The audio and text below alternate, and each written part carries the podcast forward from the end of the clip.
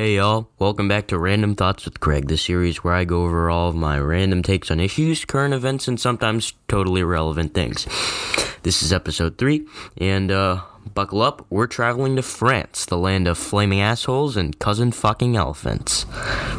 It seems like Emmanuel Macron is tired of having baking ingredients thrown at him by angry citizens, and so his ruling party has decided to crack down by giving the police increased power to enforce the law. La République En Marche has decided to reform several lines of the French law that would make it harder for citizens to film the police and allow the police to disperse journalists covering police actions. Now, this new national policing scheme is meant to protect the police and remove doubts and misunderstandings, according to Christophe Castaner, the leader of the French ruling party. Of course, laws prompted by ambiguity like this have always had a more malignant side to them. Of course, one could accuse Castaner of covering up his own ass and moving more towards the side of security at the expense of liberty due to the whole debacle with the Paris police stabbing.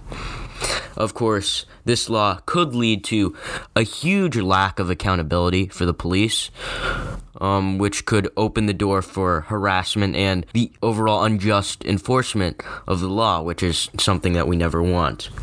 The policy has become extremely polarizing with widespread outcry, but from our messages, some of our viewers seem to support the policy. Um, let's look at this one.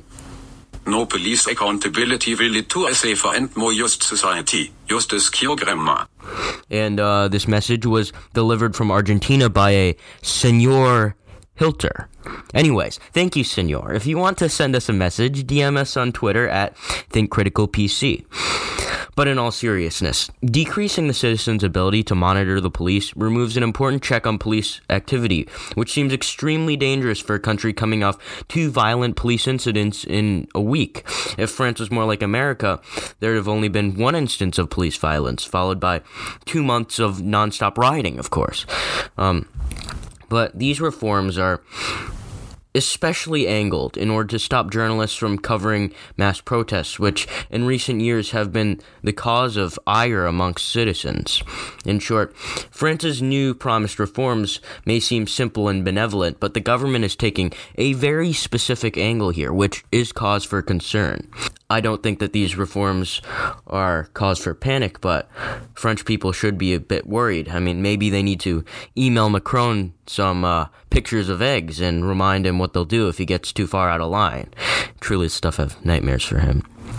Overall, France has always been a weird example of what happens when you try and implement liberalism in a country with a more collectivist way of life. This law seems more like the usual government shenanigans and less like the beginning of a permanent trend. But disrupting the freedom of the press is always dangerous, as they're the ones that keep the government accountable, making these reforms a two pronged attack on transparency, dare I say.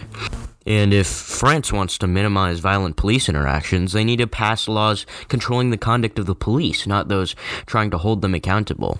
You know, at a bare bones level, allowing the government to regulate checks on its powers is the thing that confuses me the most.